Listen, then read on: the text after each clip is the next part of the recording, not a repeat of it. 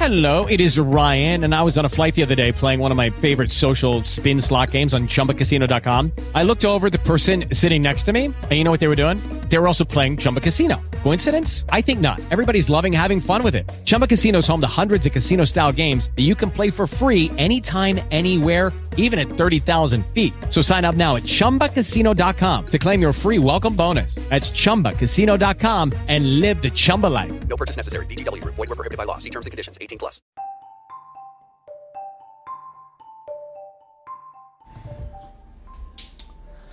So I was talking with my stepfather a couple days ago, and we were talking about uh, social media and platforms and stuff like that, and, and particularly the youngest demographic. I argued that catering to a younger audience, meaning the 17 and under crowd, is is is more important for a business's long term is more important arguably than the than focusing on a demographic of 30 and 40 and 50 year olds and and he said why? Be, that that demographic has no buying power. And i said this is very very true.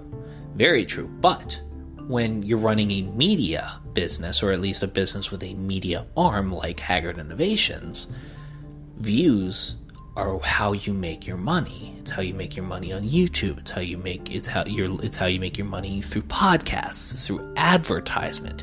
The most valuable thing in a media business is time. And time just so happens to be one of the things that the 17 and under crowd have an abundance of that a lot of the people in the 29 and older crowd do not have.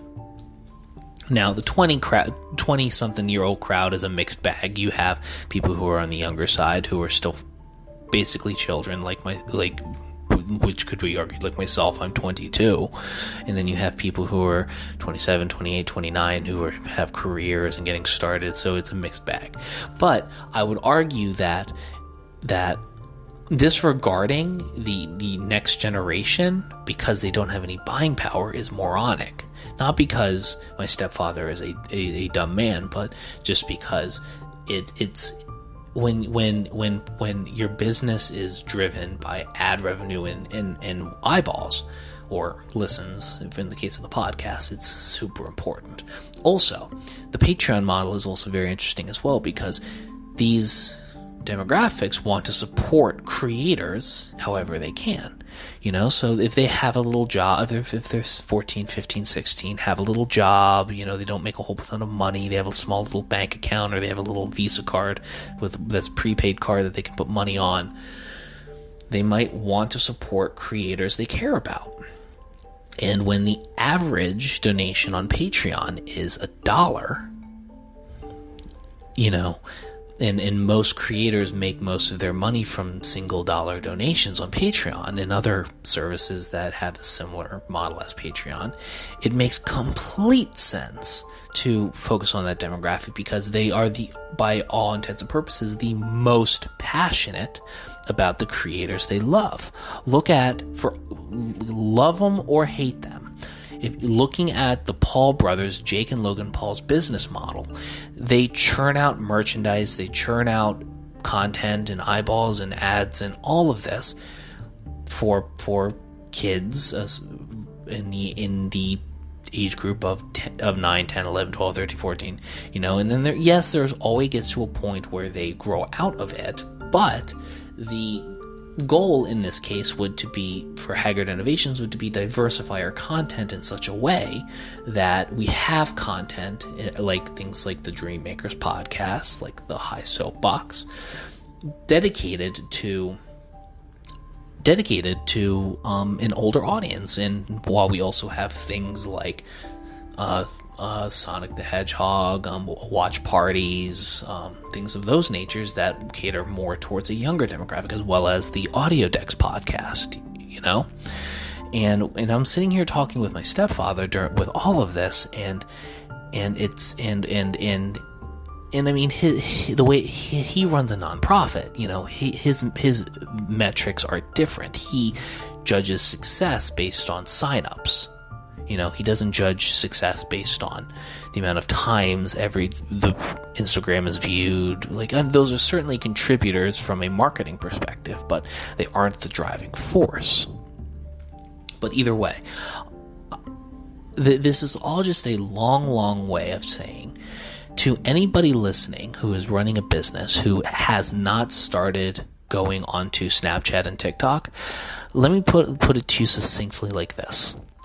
When I started doing YouTube, this uh, the top of twenty at the top of tw- full like putting out daily content at the top of 2020, my average view, with exception of a couple of viral outsiders, my I gained more in on TikTok in a week in terms of like total views of videos.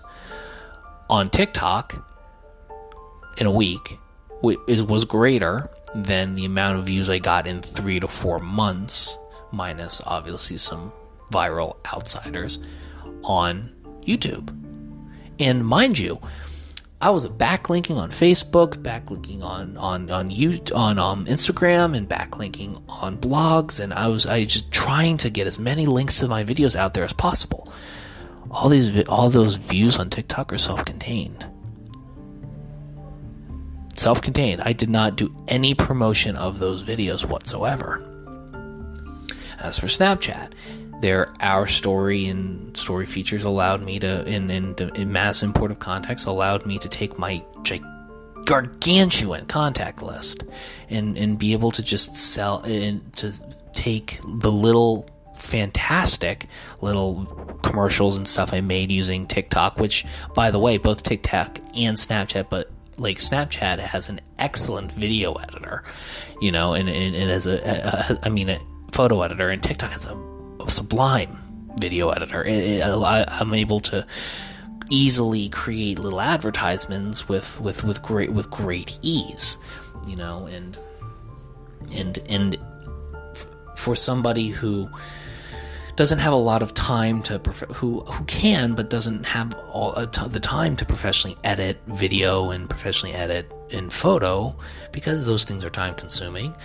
The fact that I can take uh, five or six photos of a product, make a quick little montage video that looks really, really good, post it on TikTok, have a down, have a copy saved to my device, and then be able to distribute it across Snapchat and, and, and Instagram and Facebook and Twitter, and just have all of it go at all at once I was we I've actually seen a rise in sales on our on our shop as a result of this. You know, see this more this these these commercials, this these videos are doing a much better job drawing people in.